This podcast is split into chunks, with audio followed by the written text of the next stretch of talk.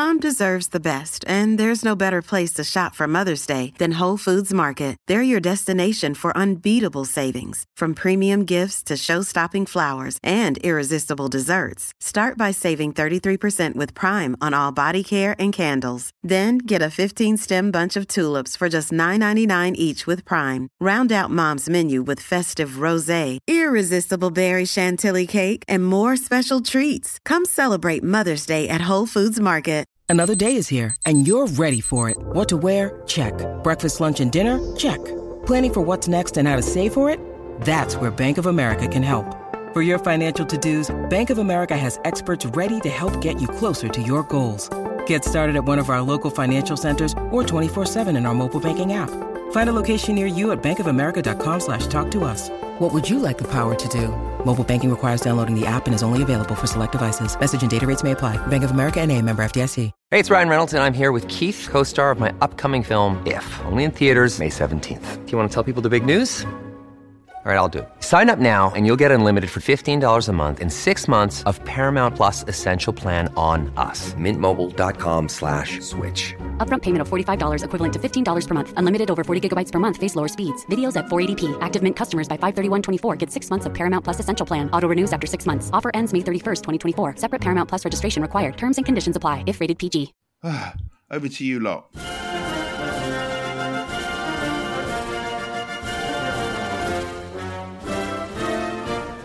Hello everybody, and welcome again to another edition of Football Ruin My Life. Today's subject is football grounds, and joining us today is the Nicholas Pevsner of football grounds, Simon Inglis. And I sympathise with Simon particularly because I suspect he's destined to be known for his breakthrough book, Football Grounds of Great Britain, as I am for Manchester United Ruin My Life, despite the fact that we spent the past twenty years writing a dozen different books.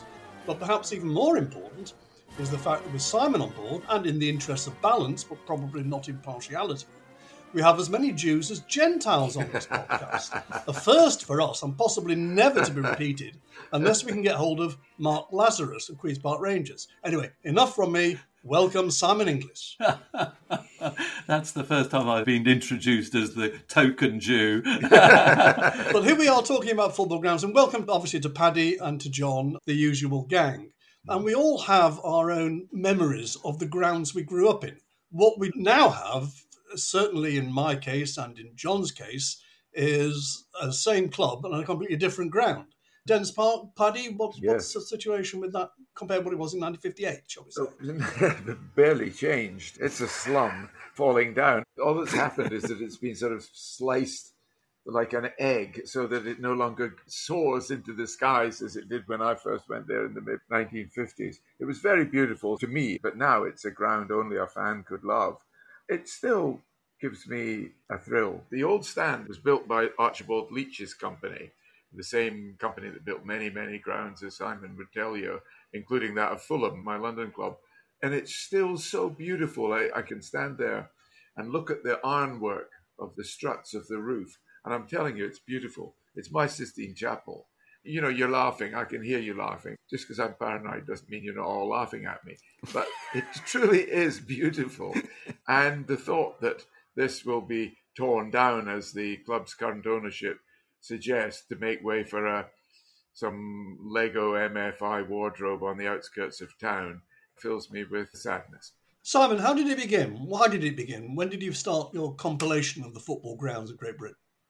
Well, I suppose I'd have to start with, I went to my first Villa match when I was six in nineteen sixty-two. Well, no, I went to Villa Park first with my mother, who wanted to take me to Aston Park and Aston Hall, a Jacobean mansion in, mm. in Birmingham, uh, nice which too. overlooks Villa Park. But unfortunately for my mother, I was far more interested in the football ground at the bottom of the hill than I was of the ancient building at the top. And I was lucky enough that my father was a dentist and one of his patients had season tickets to Villa. I, of course, knew Villa because even though I was only two at the time, the fact that Villa had won the F A Cup in nineteen fifty-seven resonated throughout Birmingham. And even though I lived closer to St Andrews, can I say that on, on air? St Andrews. uh, obviously, the cup-winning run. And I also think, I mean, it goes as basic as this, the colours and the buildings I just lost my heart to that straight away. You know, the old Jesuit saying, show me the boy at seven, I'll show you the man. Yeah. Something happened to me on that afternoon. If it had been a nil-nil draw, I might not be here today. But Aston Villa beat, I'm sorry to say this, John, but they beat your guys, Leicester City, with Gordon Banks in goal, eight three.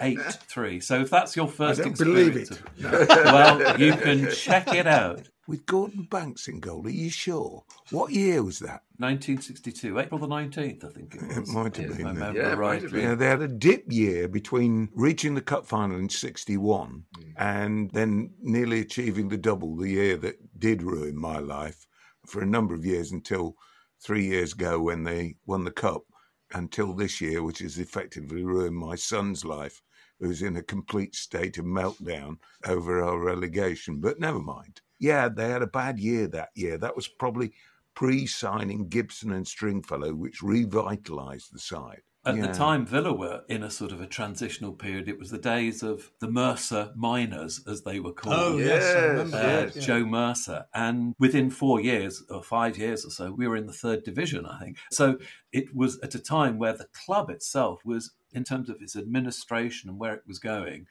it was a little bit stuck because the old guard was still hanging on. Yeah. And this was before the big Doug Ellis takeover. What's that, sixty-six, sixty-seven, or even sixty-eight? And even though there was this grandeur around the ground, my first match was sitting in the Trinity Road stand. I also remember vividly, it was where I learnt my first swear words, which was mm. fantastic. The atmosphere, the sort of the hugger-mugger nature of being, you know, me, a nice little Jewish kid living in Moseley, going to a good Church of England school. None of my friends were really football fans. None of my family were football fans. It was just purely this patient of my father's having a couple of spare season tickets. And even now, I can't believe it that my parents, my otherwise responsible, caring, loving parents, let me and my brother set off across Birmingham to the other side of Birmingham. My brother was eleven. I can't remember any adult intervention. I can't remember there being anyone there showing us where to go. We somehow managed it. Yeah, I had a and, similar experience at Dundee, Simon. You know, when my grandfather dropped me off at the ground, gave me a shilling, which yes. in those days was the admission, and said, I'll pick you up after the game. And that was a night match. Sorry, can you hear the dogs? Yes. Oh, well, it's a bit dogs. difficult This not time to, they objected to the mention of the eight three defeat. No, it's yeah. actually otherwise known as the arrival of the Waitrose delivery. I do want to drag the conversation back to the origins of the book. So yeah. can the dogs tell us when they're happy for us to proceed? Yeah. But it's interesting to find out that Simon, when he grew up, was one of those Waitrose types, middle-class kids. Well, Waitrose didn't exist at, the, no. at that time. I know, I know. Hold on but one second. I think, you know, this is a salient point. We think of football, obviously, as a working-class sport. And um, it was indeed a working-class sport. But sitting amongst me, around me, in the Trinity Road stand that day, there were very many middle-class professionals because working-class people couldn't necessarily afford a season ticket. It was a cash economy in those days. Yes. And I personally didn't buy a season ticket for another twenty, thirty years or so until I was in my mid-thirties. Mm-hmm. The cash economy meant that as a small boy, you could turn up with your sixpence, or I think it was actually one and three yeah. by the time I started going. A wee bit younger than me, Simon. Indeed I am. I'm a mere sixty-eight. But I think mm. I managed to sneak through the schoolboy entrances at least until about the age of sixteen or seventeen, as we all did, of course. As we all did. You, you reduced yourself in height and put on a high-pitched voice as you went through. Because oh. uh, otherwise, it was, I think it was, it was it two it's and six or five shillings. Yeah, yeah. It's interesting, Simon, that you fell in love with the colours. Mm. And we had Alistair Campbell on, and the colours were what drew him to Burnley, apparently. He's the ultimate turncoat, having been brought up in Leicester and gone to the same school as Gary Lineker. He became, because of his near his birthplace, he became a Burnley fan. But he admitted that it was the colours that he really liked. I think yes. it was also, it sounds pretentious for me to ascribe to a seven-year-old the appreciation of architecture, but I think there was something about growing up in Birmingham in the early sixties when the city was on the cusp of real change, motorways, Spaghetti Junction, the motor industry was at its height at that point, although about to implode, and I lived in an industrial environment very much. And Villa Park had this grandeur about it, which I think somewhere deep within me established an idea that Aston Villa were an institution, whereas Birmingham City were perhaps just a, a club. Um, also, I have proof because I then wrote in my school composition book, in terrible handwriting, a couple of compositions about my visit to Villa Park. I, I used the word stadium, double-decker, spelt wrongly, and floodlights, spelt wrongly. Also, the other common thing, of course, I'm afraid, is that we all of us brought up in this middle-class, nice background, went to a football match and started swearing. Yeah. My mother was horrified by that. Yeah. You spoke ever so nicely before you went to the football with yeah. your father. Well, yeah. did you have a football ground voice? I'm yes. sure that yes. I lapsed into yes. Brummie. I was sort of lower middle class, I suppose. I went to a fee-paying grammar school. But when I went to football, and indeed all the time when I wasn't at the school, I tried to speak working class, not always convincingly, by the way. Got a few hidings, actually, but when I was discovered. But definitely football made me aspire to be working class. But to go back to your point about the grandeur of Villa Park, I can completely understand that, because although not every ground was as castle-like, you know, almost as good as that uh, Jacobean place up the hill, you probably read books about castles and fairy tales. Here was one that happened to coincide with your passion. And although, you know, Filbert Street maybe in John's experience, Dens Park in mine, weren't quite as beautiful to the casual, unbiased onlooker, they were still bloody palaces to us. Yes, I do think that's partly because of where they were built. I don't know if Simon agrees with this, but if you have this extraordinary, large, impressive building in the middle of rows of terraced housing, yes, it obviously stands out in yes. a way that it doesn't in a shopping centre, which is where Manchester City now are. But going to Main Road was like a cathedral coming out of those two up, two down back street terraces. Oh, that forecourt at Main Road. Oh, but you just come across it, don't you? You just turn left and, and it's there in front of you. You don't see it for miles ahead of you in the way that you do if you're approaching something on a motorway. There's also that contrast that you had between post-war Britain, where most of our cities in the late fifties and early sixties were still suffering from post-war restrictions. You know, the building boom didn't really start until sixty-one, sixty-two, as government restrictions on building materials were lifted. So a lot of our environment was quite dowdy. It was quite run down. And even Villa Park at that point, they were a little bit dusty. They needed a lick of paint. What really transformed it, and this is something that many people have, have said they've identified mostly, is that moment where you step out of that world and you see the green pitch in front of yes, you. And the correct. pitch itself, it is magical, it's mm. artificial, but in many ways, for people growing up in that post-war Britain, it was the most colourful thing. And I think that colour is an extremely important part of football. And if you were to ask me one of the differences between football in my youth and football today, I would say the intensity of colour has mm. increased. Yes. When you watch a, a Premiership match, the floodlighting is so much better. The kits have a deeper tonal value than previous kits did because of the materials that, that were used. The paints, the football grounds of our youth, many of them were decked in very dowdy sets of paints. Derby, Everton, places like that that had the Leitch balconies, most of them were covered up with green paint as if they were being camouflaged. So the colour intensity, for me in nineteen sixty-two, it was an appeal to your senses mm. in a way that you just didn't get when you walked around city centres at that time. Tell me, Simon, Archibald Leitch, I mean, was he a multimillionaire? uh, no. He should have been. Well, he did quite well in the sense that he moved from Glasgow and went to Liverpool and then to London, lived not far from Fulham, actually, for a short period, in a house that had formerly belonged to the Wedgwood family. But then, as he gets older, he ends up in a semi-detached house in Cockfosters.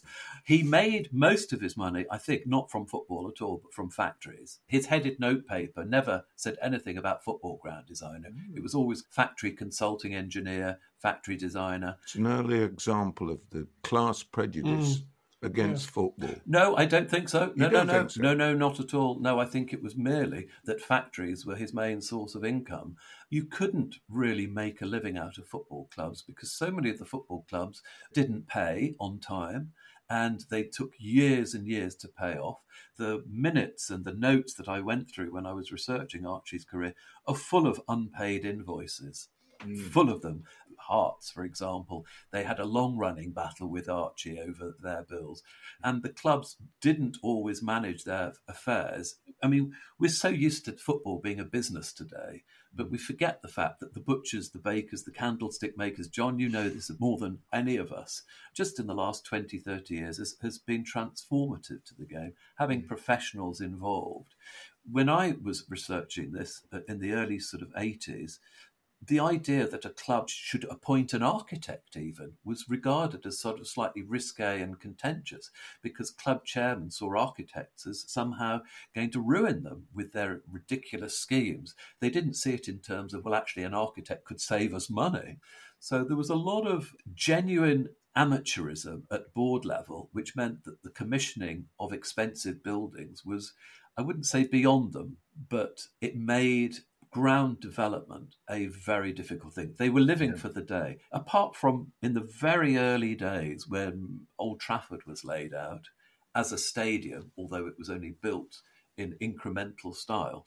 It wasn't until really the sixties and Old Trafford again in the mid-sixties where they actually had a master plan. Mm. Otherwise, it was you build there when you can afford it, you build in that corner when you can afford it. The builder who you might have gone to last time might have gone bust, or you've got a new stadium manager who is a builder, who's got a mate who can do it for you. So you get four different stands built by four different builders, no structural or aesthetic sort of identity or conformity at all, but which is Archie, why we love them so much. Your Archie was the leader, was the resistance movement to this, surely. I mean, all you have to do is look at the Stevenage Road stand at Fulham, which so beautifully counterpoints the new Riverside stand. I mean, it's lovely. And, and of course, grade two listed. So with a bit of luck, it'll be lovely and delight people, passers-by, for, for years and years to come. But, you know, you mustn't get too caught up with this, because... all, too late, we, mate. We today think of Craven Cottage and the Stevenage Road stand, or the Johnny yeah. Haynes stand, as we The Johnny Haynes is, yes. We think of that as beautiful. One of the expressions that I used in the football grounds of England and Wales, actually, was the first one, that people came back to me often and they said, that's exactly how I feel, is that some of the stands were unlovely and yet lovable. Yes, unlovely, completely agree. Lovable. That was the point I was going to make, Simon, was that yes. Manchester City, you know, famously at Main Road, had four different stands built in four different eras by four different designs. None of them matched, ludicrous, but it was home. That is the point. We've moved to a stadium that is beautifully designed, very impressive. I know John has a lot of good things to say about it, but to me it never has managed yet, at least, to acquire the love that we gave to this ramshackle collection of stands we, that we call Main Road. And I'm sure that is widely replicated in other in other grounds yeah. by other people. And what about that stand at Chelsea? That the was, shed? No, not the oh, shed. Oh, no, the West stand, the new... The West the, the stand, Ken the one Bates that was stand. set yeah. at an angle yeah. off the end, which appeared to have been transported from some other ground and just plonked there. Yeah. But they moved these stands. Some club had a stand that came from Hurst Park Racecourse when it closed down. That was Mansfield, yes. Was it Mansfield? Yes, I think it was. But there were other grounds that were moved. Wrexham's Cop End had a stand, the framework of which had come from a cinema, and it had a curved balcony at the front. Oh, lovely. Notts County got floated across from the Trent. From the cricket ground. That particular stand, I remember having an argument with the Notts County groundsman on the pitch at um, Meadow Lane. At Meadow Lane. But one of the problems I had when I started all this is that there were no histories. There was no record of any of this. And I, I found myself at Notts County having researched in the local newspapers when a particular stand was built. And the groundsman saying, no, it wasn't. No, it wasn't. And you couldn't find really anybody who'd put in any effort into researching this. Because of this podcast today, I've been looking back through my old copies of football grounds in England and Wales, and I'm quite embarrassed at the number of mistakes I made. I started with a complete blank sheet. There was no internet there. Everything had to be done by going to local newspapers. But the point is, the clubs themselves had no idea. They literally right. had no idea. The industry lives like the cinema. When the studios were at their height, they gave no thought whatsoever to that these films might have a commercial life thirty, forty, fifty years hence. Once they'd done their initial release and perhaps a second one, that was it. They were dead. They had no interest in them. So when you're researching, you know, my love is old Hollywood movies, I think Simon knows. So you go to the studios, they have absolutely no idea then what they had or what they didn't. They destroyed everything. It had no commercial value. There's very little sense of heritage. Without the heritage, the club is nothing. Mm. That is generally acknowledged now. Yeah. Leicester have a historian now, John Hutchinson, who digs up loads of stuff on where the grounds were previously, which none of the previous generation knew. Unfortunately now, the owners have been very good, but they, of course, have worked on the premise that the club did not exist before they came in. They never won anything before they came in. It's probably true, but it's interesting how football has moved from having no real history mm. to now having a history which the very existence of us talking now, the football equivalent of boom radio and talking pictures yes. we are now, as talking about what went on in the past, of which a lot of people are completely unaware of. Norwich City had a ground called The Nest. The whole idea of these three-sided grounds mm. where they had to go running off to fetch the ball mm. at Northampton and Sheffield United, and they couldn't play for a period because there was cricket on, Northampton yeah. Yeah. especially. Sheffield United. What, what was The Nest yeah. like, Simon? Well, sadly, I'd never went there because it ceased to exist in the nineteen thirties, yeah. but I've looked at photographs, I've visited the site. It was extraordinary because one side of it was a sort of a cliff face in which fans were actually sort of lodged on precipices. Like Braga. Like Braga, only much untidier. And it, it, it is remarkable that no one was ever killed, really, or, or if they were, it wasn't recorded. I mean, this is another aspect that we can go into or, or not, but so much of it was unrecorded. We think of the big disasters that shaped football yeah. history, Ibrox, yeah. Bolton, Hillsborough, Bradford, and so on. But in between those were a whole series of minor accidents, a broken ankle here, a heart attack there, on a very regular basis. And again, no records were really kept. Mm. So it's very difficult for us to know what caused them and how it came about. But there was a general assumption that in crowds there were going to be accidents. And yes. this was, wasn't just football. This was in industry. This was on the railways. The world in which football grew up yes. was a dangerous world. I mean, I go to a match at Fulham, and if, if someone has a serious, perhaps a heart attack in the ground, the match is usually stopped. But in the old days, if you found that someone had died at the match you'd just seen, it wasn't particularly unusual. It wasn't even noted. I went to a game, Leicester versus West Brom. I think it was a cup game. The referee died at half-time. And the game went on. They put out a request. Is anybody a qualified linesman? One of the linesmen became the referee, and the game went on. Why was that?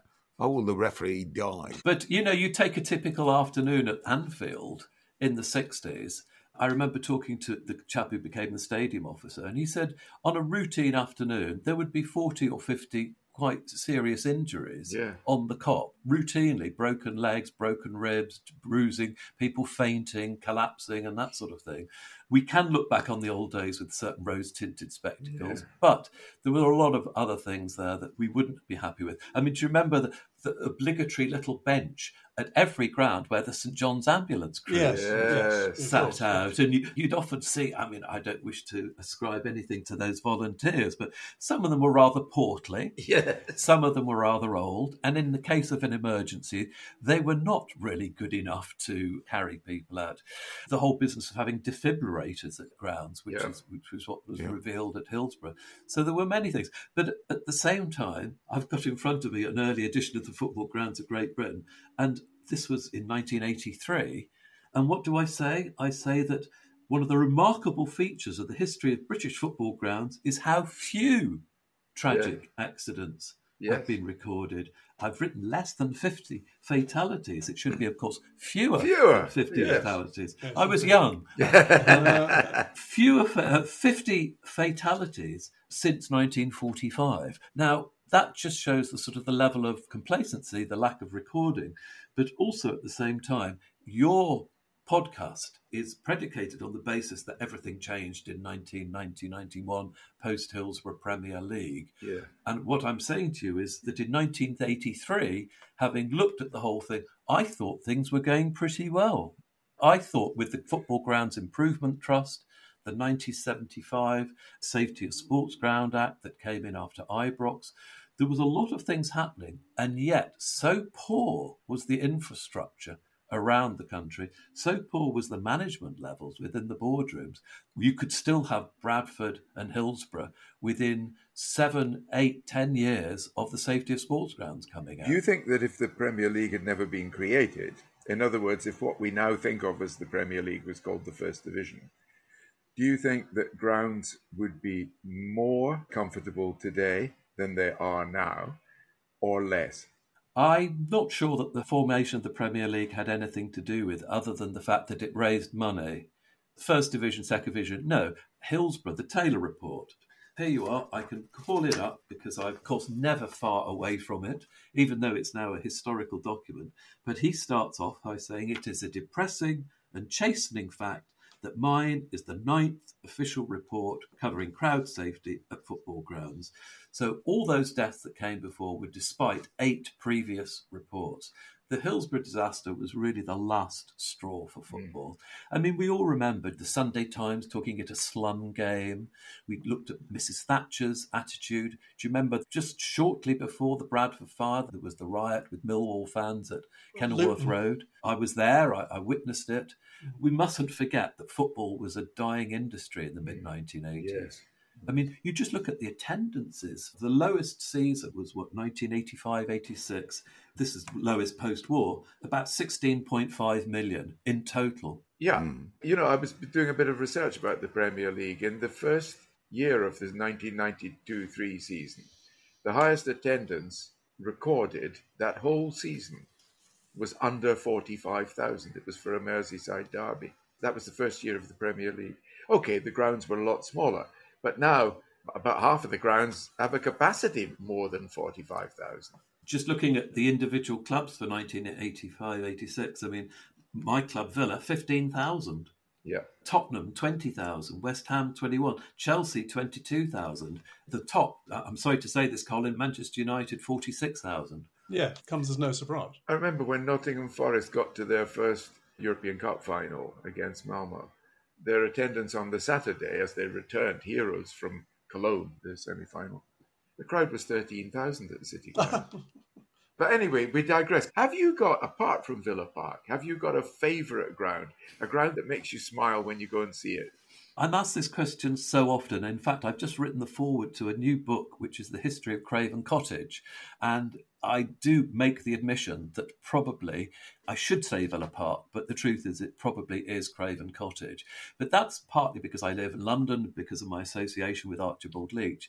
But actually, when I was growing up, the ground that I really loved visiting was Molineux. Oh, because there you are, you yes. step out of the railway yeah. station, it's a short oh. walk.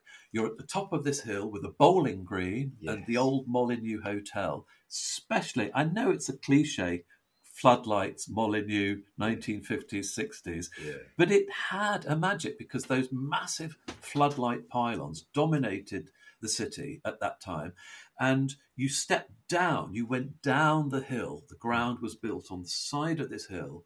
And you remember the multi-gabled roof on the Molineux Street side? Yes. Painted in that old ochre yes. colour. Yes. This is what annoys me about Wolverhampton Wanderers at the moment. They're not playing in old gold. They look like Watford. They should oh. tamp down those colours to the old gold. But the whole ground was bathed in it, and all the different angles. The South Bank was a fabulous terrace to watch football from. It really was. So I think being nestled into a city centre, again, it's a cliche, but it does hold true. Brentford, the example with the four pubs on the corner, those are the things that we remember a great deal. When you were driving to an away match when you hadn't been there before, frequently, of course, and I'm talking about the nineteen eighties again, nineteen nineties, you were guided to the ground by the sight of the full floodlights. You could see standing tall above everything else, and that's what gave you the lock for the location. Now, of course, all the lights are now put on the top of the stands, so they don't have the same impact in terms of the surrounding landscape. I remember how proud Villa fans were when the stadium manager changed the lights on the pylon so that they read A V. Yeah. It yeah. seemed so modern. It's true of Burnley. If you went across from Leeds, as I did while I was at university to watch Burnley, you came down from the hills, you could spot the ground yes. through the floodlights. Correct. Do you remember Allen Road, the diamond-shaped floodlight yeah. pylons, which were dominant across the skyline? It's true to say that we think of old grounds in terms of variety yeah. because of their quirks. And, of course, it doesn't need me to say this, but, you know, the modern grounds are more identical. They are tin sheds to a large extent. They do lack character. Having said that, there is a new generation of architects. The transformational change of the last twenty years has been that football clubs are now employing architects properly because they have to in order to comply with regulations. Yeah. And secondly, that town planners are taking into account of how the ground fits within its environment. Up to about the mid seventies, I'd say mid-eighties, local authorities mostly saw football clubs as a nuisance. Mm-hmm. They were not interested in them. They didn't want to help them. They saw them almost as the enemy in some respect. So what has changed is modern stadium architecture is now, this may seem awful to all my followers out there, but I think modern football architecture is far superior. No. Yeah. Oh, I think there's no question. The architecture is certainly. But can I turn to one particular club? Because I think it tells its own story. And that's Everton. Mm-hmm. Goodison Park, classic old ground. Everyone remember it from the nineteen sixty-six World Cup with those indents behind the goal. Very distinctive. It's like looking at the cowshed at Molineux, that you knew where you were instantly. So many times now you look at a match on television, you have no idea where you are. Yeah. But there were things about the old grounds that made them distinctive. But Goodison and Everton generally as a club have suffered from the inability to solve the ground problem. And they still haven't yet solved it. I think they are trying to get it. Well, they have. No, this new stadium is nearly built. It's nearly complete. But the point was they were so reluctant for so long to leave what was their home, which was Goodison Park, because maybe something was going to be lost when they left Goodison Park. Well, yes, excepting that they, and this goes right throughout the Football League. I mean, Luton Town is, is another example. They've wanted to move for years and they couldn't get planning permission on sites elsewhere in town. It's only recently that Fulham have broken that sort of, I'd say, eighty, ninety-year deadlock because modern planners are seeing stadiums as now an asset rather than as a disadvantage. Everton were stymied in all their attempts to build out, to build up, and finally they had to move out to the Docklands. Having said that, the new Everton Stadium, I think, is going to be sensational. I yes. really do. So that's apologies to all our listeners who listen to this because football was better before the Premier League. Simon has just said, you're talking rubbish. Yes, but we're not Luddite, with the possible exception of Colin. Well, somebody has to be the Luddite here. I think there is a part of Colin that lives in the here and now. But the, the stadiums, Simon, I'm so thrilled to hear him say that Everton's new Dockside Stadium will be infinitely better than Goodison, because I'm the only person in the world who thinks Goodison is, is. It's neither one thing nor the other. It's not a proper old ground. And it's definitely not a new ground because it's not pretty. Whereas the new one will be. And that's wonderful because that continues a trend begun by Tottenham Hotspur. They had one of the best old grounds, the ground with the shelf, apart from the Kippax, best sideways view of football that there was, Kippax at Man City. Now, Tottenham pulled down that stadium and built, in my opinion, the best stadium in the world, and one which genuflects architecturally, and Simon may disagree, that genuflects architecturally to the shelf. Interesting. Do you Interesting not think so? Theory there. Well, the operatic side stands on the second tier, I mm. think, are reminiscent of the shelf. I'm struggling with that, Patrick, but I'll, next time I go to Tottenham, I will revisit that thought. Well, if, if I can but, make the Pevners uh, of the Leathern Sphere think again, I shall consider it one of my career's apexes. I also think, actually, while we're talking about you, Simon, we're talking about the greater understanding of tradition in the rebuilding of football grounds. I, I certainly think we have plumbed the depths and we are now rising for the first time ever into building proper football stadiums. I think that Simon and the wave he caught with that book, which I know I can sense his eyes rolling, oh, bloody hell, I've written more than that. You know why? Well, exactly. That's my point. But yeah. that book did give a home to people like us who wanted this era to take place. And so I think he has to take a bit of credit. I was very lucky. I was incredibly lucky. I'd studied history of architecture at university. Yeah. I was a young freelance. I was living about four hundred, six hundred yards from Main Road. I mean, I could walk to the Kippax. Mm. When I started my career in Manchester, I walked into the offices of the Manchester Guardian and said I'd like to be a football reporter. Mm. And there was Patrick Barclay and yeah, the lovely true. John Roberts. And they said, OK, well, we'll give you a go. So, Patrick, you had a part to play in that. It's your fault. Although I confess that when Simon said, yeah, I'm going to do this work, it's going to take me about thirty-six hours a day, eight days a week for the next two years, logging every aspect of football grounds history, I, I certainly thought to myself, good luck with that, mate. What also comes back to you when you do this research about the heritage of football clubs, there are pictures of people hanging from wires, yes, watching games, which there are some pictures from Leicester. One of their fans' websites now is called the Bentley's Roof. If you remember, there was a low stand. It was called the Popular Side. It was mm. a chicken run mm. type of stand. And there were houses backing onto mm. where the ball regularly went into one of the gardens, mm. had to be thrown back. Not like Gay Meadow where the ball went in the water. Oh, yeah. And they had to a employ coracle. some bloke in a, in a, in a corridor. In a coracle. That's right. To go and fetch the ball. Was that on Burnmore Street? The back it was of, indeed on Burnmore Street. And, and some of the entrances, from memory, there were houses. Through the, t- through the houses. You went through the alleyway, as at Kenilworth Road today. The directors oh, yes. couldn't manage to buy the houses. Yeah. They wanted to develop that side, but they couldn't because, you know, people resolutely said, no, I've lived here for whatever it is years, and wouldn't move. Cities and towns have only just realised, have they not, the effect that football can have on the economy, the whole way mm-hmm. a town looks at itself and is viewed. Some of that, of course, has come from Europe. The name gets known in Europe. Yes. You know, Nottingham, where I lived at the time, they won the European.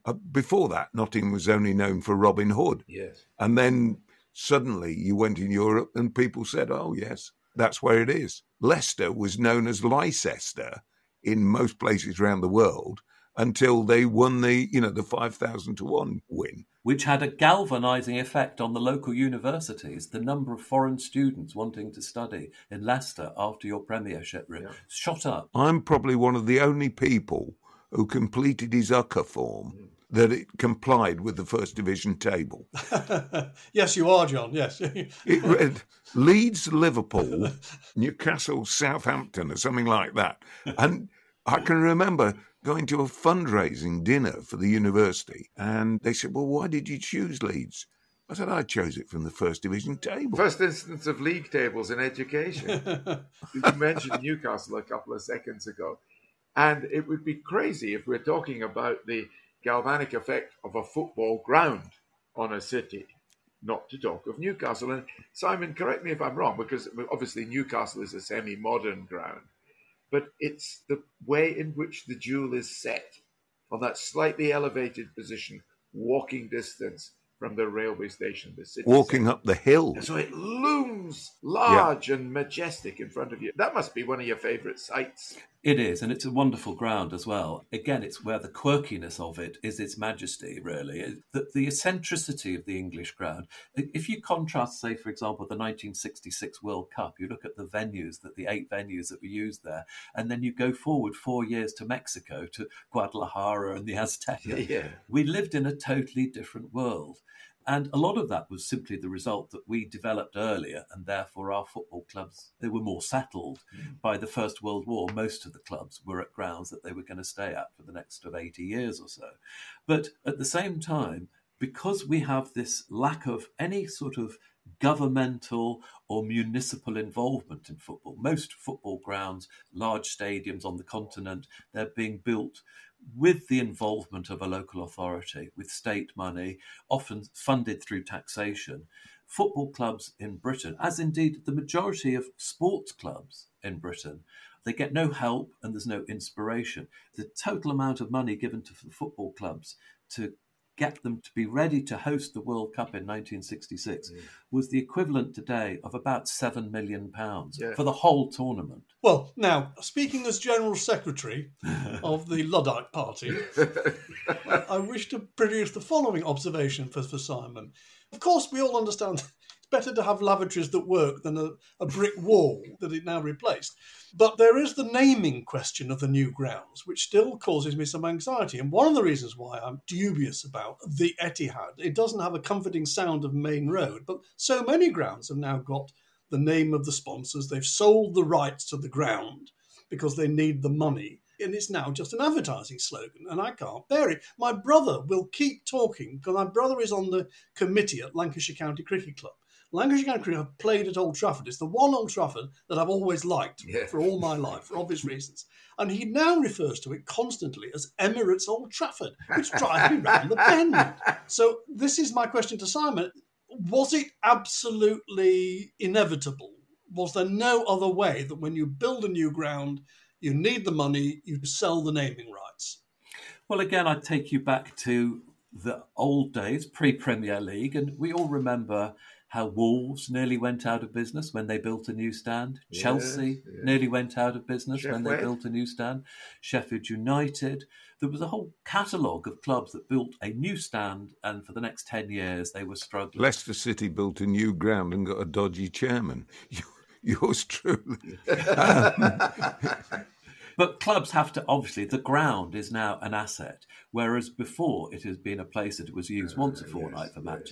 Yes. They're now twenty-four hour places where you have conferences, weddings, all sorts of things are going on throughout the week. But at the same time, the rise in players' wages has had an extraordinary effect. When I was researching the history of Villa Park, and I think this is typical for most clubs, up to about, I'm going to say, the nineteen sixties, the typical wage bill of a club represented about forty percent of its income, which therefore gave them sixty percent to run the club and to make improvements.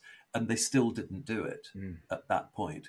When they had excess cash in the nineteen forties after the post-war boom, they didn't use that money to invest. There were a number of reasons why they didn't. One was the post-war restrictions. The British economy was very badly hit and didn't really start to recover till the mid-sixties. We have to remember that.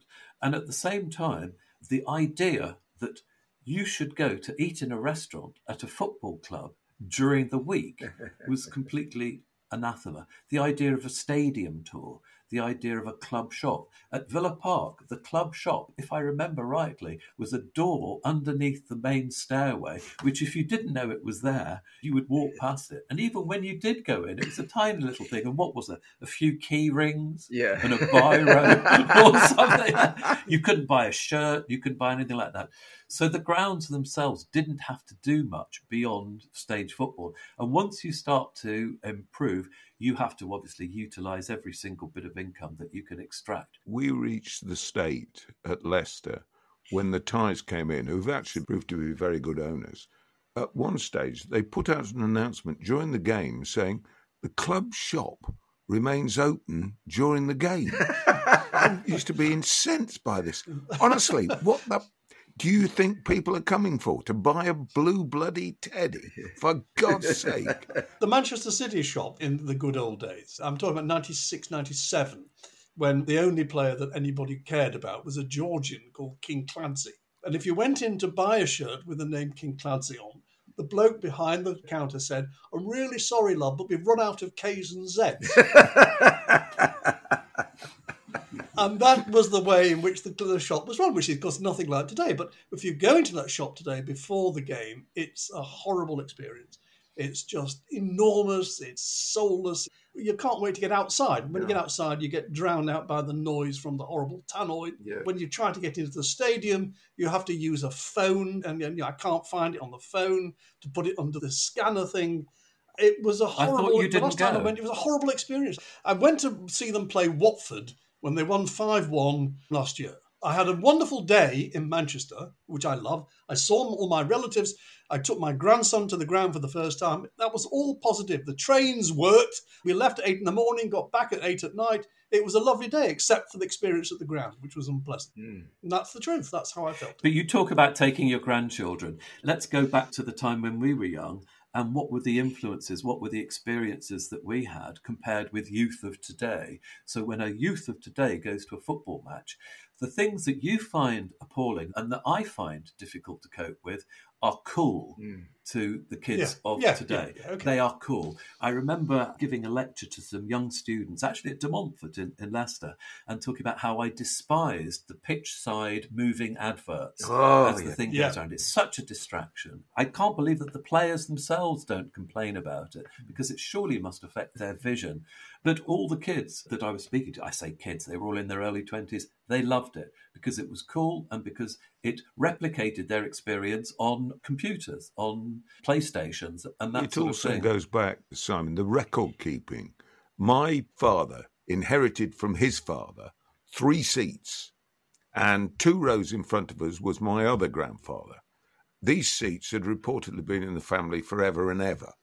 So I asked the secretary, I said, how long has my family had these seats? No idea. We don't keep records. Mm. I mean, talk about that for marketing. Mm. No idea. No computers. You know, now they would absolutely have when you joined the club. But there was no interest in going back, no interest in the heritage, the history. It was just now. But again, that comes back to the fact that, you know, you talk in terms of the Premier League as being a benchmark, a, a time when it, everything changes.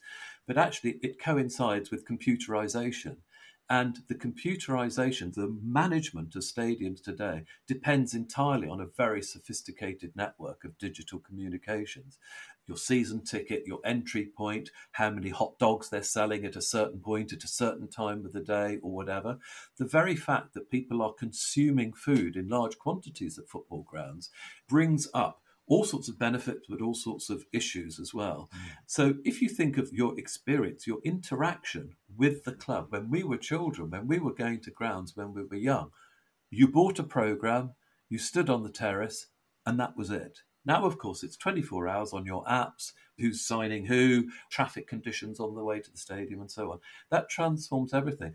But I go back to the point that youth of today, they've been to Disneyland. They've been to McDonald's, and therefore the football ground has to meet it if they're going to be encouraged to go back again. You're making the point about America, and I think a lot of what Simon's describing, I have experienced in the eighties going to baseball. Yes. Baseball's exactly that. It yes. astonished me that people were constantly, talk about the club shop being open during the game, people never sat down. If you looked at the all four sides, people were streaming up and down the steps looking for food and coming back with hot dogs and whatever. That was the American experience. And the experience was, it was family friendly. You could sit down. There was no standing, obviously. You came when you want. You left when you want. It was three hours long. You knew what you were doing. You could park in the big car park outside. It was absolutely the experience that now transmits itself to places like the Reebok, as, as was. I don't know, Burnham Park's changed again. I think it's the University of Bolton Stadium. Yes, it I believe. Oh, that's fine. Why aren't they teaching students about Gladstone and Disraeli? What are they doing putting money into, into that for? I think they were the only bidders around at the time when the previous sponsors went out of business. I'm not sure. And yet we still get, if young kids are taken to a football match, what really engages them is the noise of the crowd. Yes. yes. When I got taken over by some Americans, the boss was very keen. He was very engaged with the fact that soccer, as he saw it, was the future. I took him to a match and he could not believe, first of all, how close the play was and how much the crowd engaged yeah. with the sport, yeah. which was not the case in American sport, any of it. N F L, the lot. The only bit, he said to me, that came close was college football. Mm. There is a level of engagement, isn't there? That's why a lot of supporters who just television supporters, they change clubs. They move around. They don't support clubs from their hometown. It's a different experience. This is why in your area, people wander around with all sorts of different strips on. Happily, not as many Man United as there used to be now, but anyway. To take it back to that transformation time with the American influence that Colin talked about, I'm sure each club had their own person. At Aston Villa, it was a chap called Eric Woodward, their first commercial manager appointed by Doug Ellis, and he'd been to America. he came back with these ideas, and suddenly things started to change. Jimmy Hill was very influenced. Correct. The Sky yes. Blue Revolution at Coventry City, yeah. which, you know, as a Villa fan, I was a little bit dismissive of, but you have to credit Jimmy Hill, even though he and I fell out big time later on, and he badmouthed me in his autobiography, which is one of my proudest achievements. At the time, I mean, there were characters within the game during the sixties, Derek Dugan, again, a torchbearer for modernisation. There were those characters around who saw the way the future was going. And even, you know, the likes of Charlie Buchan, writing in the fifties, would talk about the future is floodlights, all-seater stadiums, covered stadiums. People knew where it was going. There was massive resistance. I can remember going to Coventry, the Highfield Road as it was then, and everything was sky blue, you're right. Mm. To the extent that I said to someone going out, you know, you're expected to go and get a sky blue pie. Mm. I think people forget about Jimmy Hill. What did he do for football? Crikey. A, a, a he lot. Came up with the three points, didn't he? He did do an enormous amount in that respect, and some of his changes were profound and made the game better. I totally agree, yeah. But the ground's now much better. The experience of watching football is much, much better. Yes, I, d- I don't think I would disagree with that, John. Of course, they're clearly better, but in a certain limited way, is my point. They are better architecturally. They are better in terms of the facilities available to everybody who is there. But the fear is that the direction of travel of this improvement, in inverted commas, is we're heading towards an American version of our game, a global version of our game, not just American. And I am speaking on behalf of the Luddite Party. I'm a localist and I'm not a globalist, and I have a very different view of these things. So we can assume that football grounds are better in the obvious architectural nature of grounds. But Simon, in your opinion, having researched it so deeply and having lived your life through these changes that we're talking about, are the grounds better now? Have they lost something intangible that's the result of their improvements in architectural terms? I could answer that question both yes and no, and believe my own answers. It depends. If I'm in a Rooney pub full of football fans, I can easily go. You're not go a to... barrister, and we're not paying you. To... we want an honest opinion. But you don't have to be impartial or balanced. And you're not paying me anyway. That's true. But no, unquestionably, the football stadiums are far superior to what they were before. And it's easy for us as males to say that, but for women, football grounds were appalling. In my early days, I can remember going to one ground, I think it was Exeter, whereby a woman standing at one end of the ground, in order to get to the nearest toilet, had to walk round the whole outside of the ground to get to a toilet at the other. For disabled people, there is no question whatsoever things are, are far superior. For the players, they're better. You look at the standard of the pitches that people are playing on. You know, wouldn't Danny Blanchflower and Jimmy Greaves and these people just love yes. playing on the pitches? Yes, yes, yes. Agreed, absolutely. They really would. But at the same time, I'm with Colin about the business of localism. But, you know, what we're talking about here is a hugely successful industry. It's all very well for us to carp, but even since the end of COVID restrictions, football attendances have shot up. They're at the highest now since they were in the forties. So we may not like what's happening, but there are a lot of other people out there who do like what's happening. And I, I always draw the analogy with the Roman Colosseum, you know, that if, if you'd have stood in the middle of Rome in, let's say, two hundred A D and said to the Romans, you see this Colosseum here, fifty-five thousand capacity, watching gladiators, all this is going to be gone in two hundred years. This will be a ruin. There'll be no more gladiators. Football could easily go down the same. Yeah. The men's game yeah. may succumb to the popularity of the women's game. There may be Manchester United playing against Beijing United or whatever in a, a global league. This is because the product that we love, the game that we love, that we grew up on, is so damn successful. Think of the poor guys who are working in rugby league who are now searching for somewhere to hold their next World Cup because yeah. the French have dropped out. Yeah. You think of the struggle that cricket is having with formats and trying to get crowds in. And yeah. yet, what does football do? It continues. ninety minutes, eleven aside, yeah. and they're packing them in across the Just world. Just a little addendum to that. Cricket's not struggling now. it's found its new format in many ways. Yes, it's had a struggle. Horse racing, on the other hand, is struggling very badly. I actually said to someone the other day, in fifty years' time, and as short as that, it's perfectly possible that someone will say, you know what, they used to race horses mm. and people used to go and watch them, because now betting is the only thing that's sustaining that sport. The attendances are dropping. I live in a place called Southall. There is a racecourse. It holds more race meetings than anywhere else in the country. But a majority of these are under floodlights and virtually no one's there. It's held just for betting. Greyhound racing is the same. The great thing about football is there is still an integrity in the game. It stayed true to yes. itself. That is why it is the biggest game in the world and why it is the most successful. Yeah. And I think um, for all we said before about, you know, the stadium announcer saying that the match will be open, I can't remember the last time I went to a Premier League football match where the entire crowd were not agog for the whole ninety-plus minutes of the game and completely focused on it. And I think what sums up the defeat, Colin, of bloodism in terms of Premier League football as we now know it is the common saying that you often hear, I tried to get a ticket for a match, but the grounds were always full. Well, the grounds weren't full of dummies or cardboard cutouts. They were full of people enjoying football matches. So, in a way, what's not to like? Yeah, fair enough. Fair enough. And, and I do um, offer the observation that in thirty-three A D, when they were filling the Colosseum for the gladiator matches, there was probably all-seater stadiums, weren't they? They were all sitting down. They, they, they were all seated. Can, can I just correct you there that it wasn't open in thirty-three A D? It well, didn't open until about fifty-five. It was one A D. Of these new grounds. It was. it was. It was actually. It was.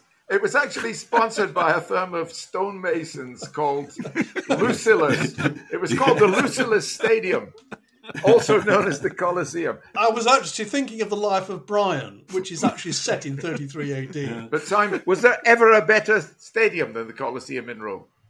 Oh, my goodness, that's a difficult question. It's much better than the Olympic Stadium. The Stadio I Olympico, went there yes, last year. It's dreadful. My favourite classical reference is we use the word arena mm. all the time. Yes, yes. Arena is the Latin word for sand, mm. the sand that coated the ground of the Colosseum because it was absorbing all the blood. Mm. So even in our use of terms, the word arena ah, goes back so to So we've actually learned something. Football Ruined My Life has actually donated something to prosperity. Thank you. Well, we haven't got the classical reference and the Life of Brian reference. I do see myself very much as the popular front of Judea, which is the one bloke sitting eating a lot of peanuts by himself at the top of the stadium with no friends. No, not really. I've got plenty of friends, and a lot of them are on this programme, and a lot of the pleasure of this particular podcast has been the company of Simon Inglis. Thank you. We thank him enormously for his insights and for his learned commentary. Thank you, as ever, to John, and thank you to Paddy. And particular thanks, because I missed him out last time, to our indefatigable producer, Paul Kobrak. Thank you, Paul. Thank you, everyone, for listening. If you wish to get in touch and tell us how terrible we are, we can be found at an email address, which is footballruinmylife at gmail dot com. That's footballruinmylife, all one word, at gmail dot com. We'd love to hear from you. We read everything. And we do incorporate your thoughts into the podcast. So please keep writing and keep telling people about us. Thanks to everybody. See you next time.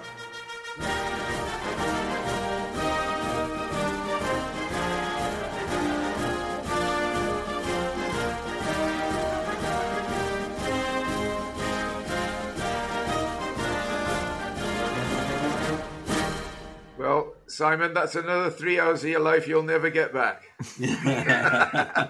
It's actually been very timely because I'm just about to start cataloguing and archiving all my football ground photographs, which are going to the National Archives at Historic England in Swindon. Oh. All those pictures that I took of toilets and floodlights and windows and terraces. I'm going to be putting them in this aircraft hangar somewhere near Swindon railway station where they will be preserved for all time. Sports Social Podcast Network.